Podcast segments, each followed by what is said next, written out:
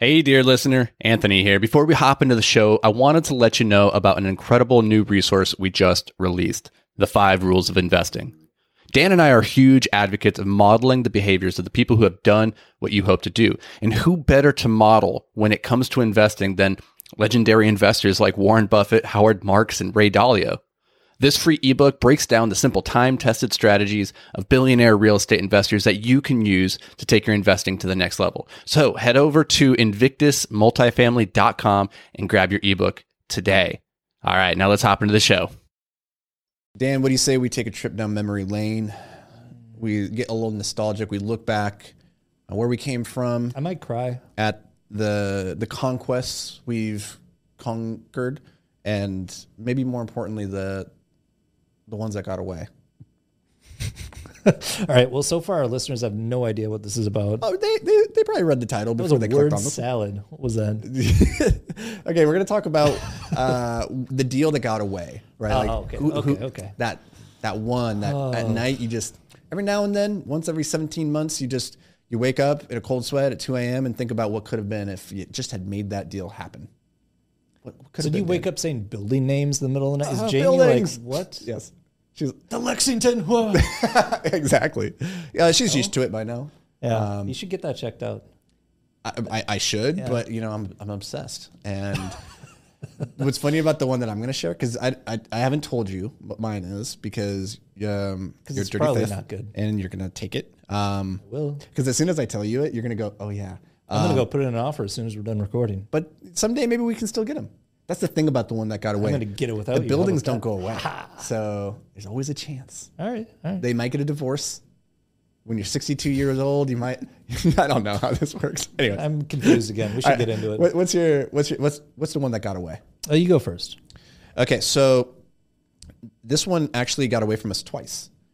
Um, The first time we, I don't think we were working together at that point. I was looking at it with my my friend Richard, and this was First Avenue or First Street and First and third. First and first? Third. What it's Yep. called? Yeah. It was like this. It's this triplex mixed use building. The first floor was decked out for a restaurant. Second floor was Oh no no no! That's the- where Jet Set office. was. Jet set. That's what that's what I'm talking about. Oh yeah. now you're like, yeah, that was the one. I still it? want that one. Still want it. Told you.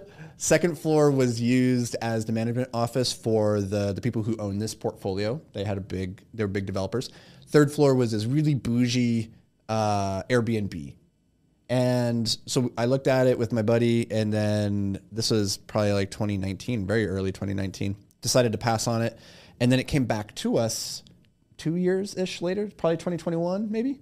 It's come back multiple times. times. over like a four year period. And we looked hard at it in 2021. we really wanted to make We it really work. wanted to like make it I've work. been eyeballing this is like probably a block away from where I live. Yeah. And it's just this really cool old I think it's brick uh Yep. building that just I mean, it's just a really beautiful classic building and we tried so hard to massage the numbers every which way to try to make it so that the numbers made sense, but they just never did. the, the big the big thing that like the death knell for that one is really that commercial space for the restaurant. It's like if you if you know going in that you're gonna get somebody in there quickly and like what you could get for it, great. But that thing's been sitting vacant for years. Yeah. Partly because I don't think they've really been trying the current owners. But um, man, that's a building.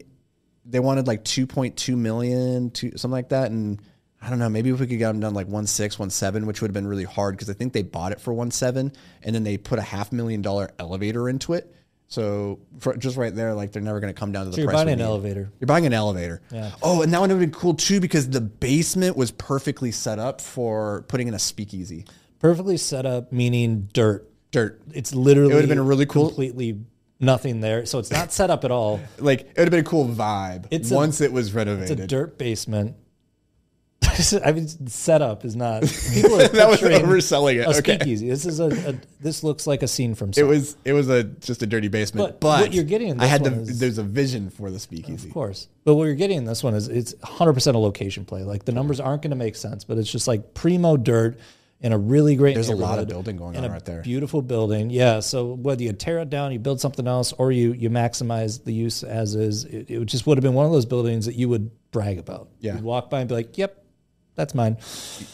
So I, and that one's not off I the agree. table. I could maybe there's a world down the down the road where it comes back around and we Oh, take it will. another That's run the deal that never goes away. Yeah, If if we can stomach a four percent rate of return, best case scenario, That might be that's when we get that's that's the one that we only use our money for. We don't bring investors into that one probably. Absolutely. So, yeah, but that's a- that's the one that's gotten away from me, and um, I walk by that every now and then because we we have our like a weekly lunch over there, and I just I'll pop over every now and then. I'll drive by. And I'm like, that's the building. That's the one that got away. Oh, there she is. All right, what do you got? All right, I got two. Um, I got my main one is um, a deal that wasn't really. I mean, I don't even really know how to categorize this the way it was pitched to us, but uh, effectively there was a large local development family here that we got connected with, grabbed lunch with, because there there could have been some kind of partnership opportunity on this very large development that was happening. I think the apartment portion of it was three four hundred units. I mean, this was a large apartment complex, and then the uh, the middle of it was this uh, really cool food hall um, that was built out, and we had the opportunity to either raise some capital and come in uh, with capital that we had raised from investors, or maybe just we do it personally. And it, again, it was just a really cool, bright and shiny looking thing that would have been awesome to point out and say, yes, I'm an investor in that, whether I was an LP or if we raised capital for it and we're more than that.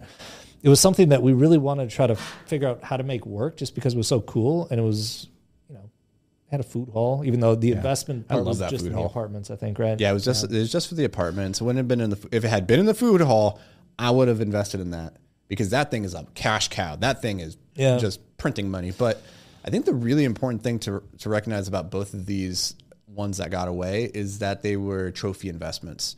Like the And the returns were the cons- the, the, the thing that's consistent is that it's like we would have been psyched and proud to say I own this thing, but our bank accounts would not have reflected it at any point because they would have only ever been like okay investments. Well, I don't know about the the Malcolm Yards one because I know that the underwriting on that was like I think really conservative. Yeah. So I think the returns on that one could have maybe justified it, but at the same time, it was also something that we perceived as just kind of a distraction from our core focus, which is something we got to keep reeling ourselves in on all the time. Like, is this the thing that's going to grow us where we want to be in the next 10 years? Or is this a shiny object that's really cool right now, but it's not really moving the needle on, on the main goal? Um, and then the other uh, little bonus one I have is I, I watched the building that was uh, where I got my first apartment when I first moved out of my parents' house trade. I think it was about two and a half years ago or so. And it was way too big at the time. But the thought of buying the building that had the first studio apartment in it that I rented was uh, really cool. Would you have And these like guys really- memorialized the studio that you had lived in? Would you have like made it off limits and turned into a shrine? And, and like put a, a, a plaque on the door and been like Nothing good Dan happened there. Krueger's first studio. and people walking by like, was- who the hell's Dan Krueger? No, he's the guy that struggled to pay rent every month because he could not afford to live there, but decided that Loring Park was Now he made owns sense. Uh, when he went to school in St. Paul, it, it didn't make any sense. Yeah. it was a lot of fun. I had a, that was a very good little period of my life.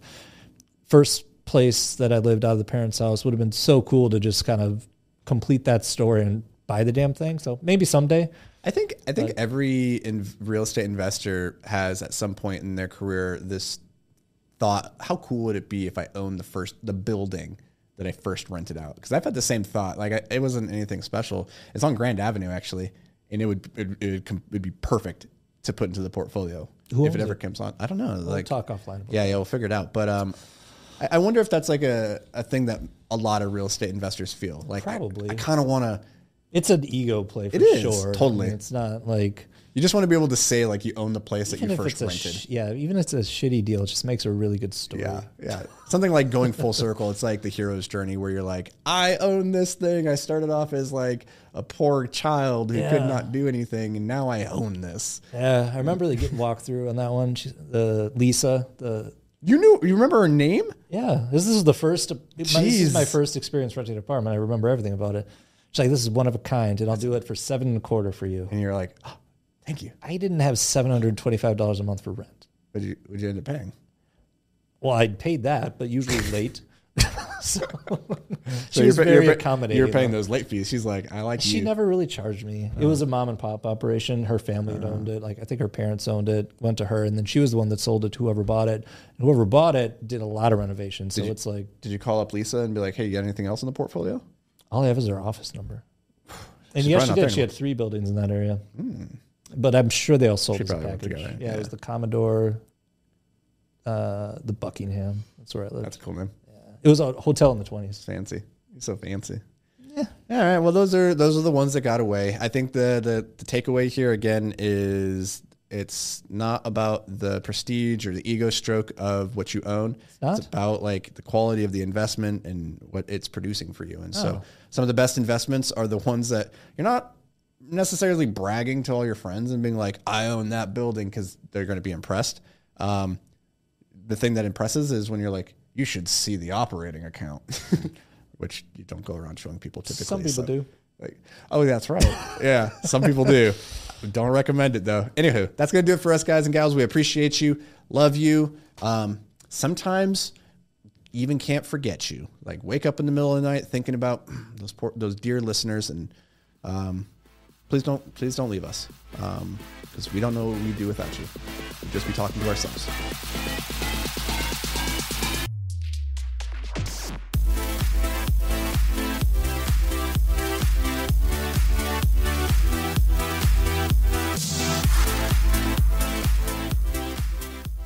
Hey, thanks for joining us for another episode of Multifamily Investing Made Simple. If you enjoyed the show, could you do us a massive favor?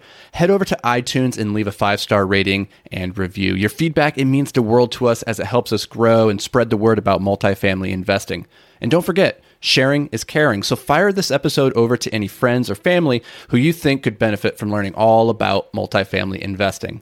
Thanks, guys. We appreciate every single one of you, and we'll see you on the next show.